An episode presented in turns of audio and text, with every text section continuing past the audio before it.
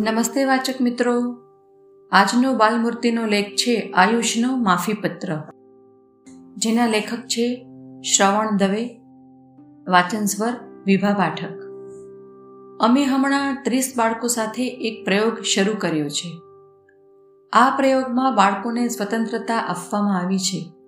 આ ત્રીસ બાળકો ધોરણ નવમાં હાલમાં છે અને તેઓ એક્સટર્નલ પરીક્ષા આપવાના છે. સવારે સાત ત્રીસથી સાંજના પાંચ વાગ્યા સુધી તેમને શાળામાં રોકાવાનું હોય છે. આમાં ત્રીસ બાળકો તેઓ જાતે નિયમો બનાવે છે અને જાતે જ સમસ્યાઓનું સમાધાન પણ કરે છે. ગયા અઠવાડિયે ડ્રેગન ફ્રૂટની વાડીએ ફિલ્ડ ટ્રીપમાં જવાનું થયું. ત્યારે આયુષ નામનો એક વિદ્યાર્થી બધાને ગમે તેમ ગાળો બોલતો હતો. ફિલ્ડ ટ્રીપ પતી ગઈ અને બીજા દિવસે પાર્લામેન્ટમાં તેના ઉપર કેસ આવ્યો. બધા બાળકોએ કીધું કે, ભાઈ, તું ગમે તેમ ગાળો ન બોલી શકે. ધોરણ આઠના વિદ્યાર્થીઓ સામે પણ ગાળો બોલતો હતો. તો એ લોકો ઉપર કેવો પ્રભાવ પડ્યો હશે? આખી કોમ્યુનિટી તેની ઉપર આરોપ મૂકી રહી હતી.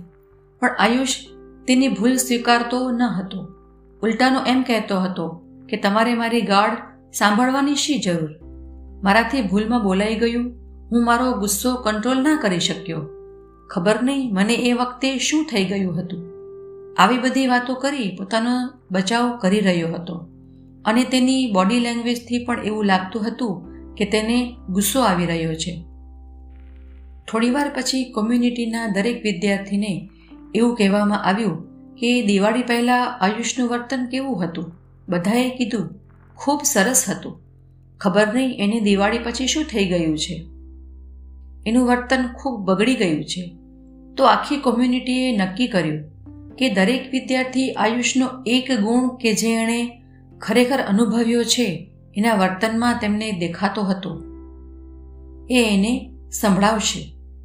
હવે એ ત્રીસેય વિદ્યાર્થીઓ આયુષને તેના ગુણ કહેવા લાગ્યા કે તારામાં આટલી બધી સારપ છે, તું આટલો સારો માણસ છે.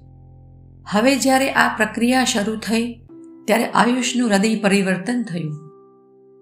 એની આંખોમાં જળજળે આવ્યા અને તેણે કબૂલ્યું કે મારી ભૂલ થઈ છે. બોલો, એના માટે હું શું કરું?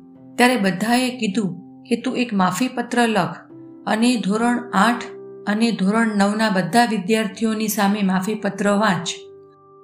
અને ખરેખર હવે તેને કરવામાં કોઈ શરમ, સંકોચ ન હતા. પણ તેને પસ્તાવો થઈ રહ્યો હતો અને તેણે પત્ર લખી અને ખૂબ સરસ રીતે વાંચ્યો પણ ખરો. મિત્રો, અહીંયા વાત એવી છે કે કોઈ બાળક ક્યારેય પણ ખરાબ હોતું નથી. દરેક બાળક સારું જ છે. પણ આપણે તેની સારપ તેને ક્યારેય કહેતા જ નથી. જ્યારે માણસને તેના સારા ગુણ કહેવામાં આવે, ત્યારે તેનું સ્વસન્માન અને આત્મવિશ્વાસ ખૂબ જ વધતા હોય છે. અને જે વ્યક્તિ એવું વિચારતી હોય કે હું ખૂબ મૂલ્યવાન છું, એ વ્યક્તિ ક્યારેય કોઈ ખોટું કામ કરી શકે નહીં. આભાર.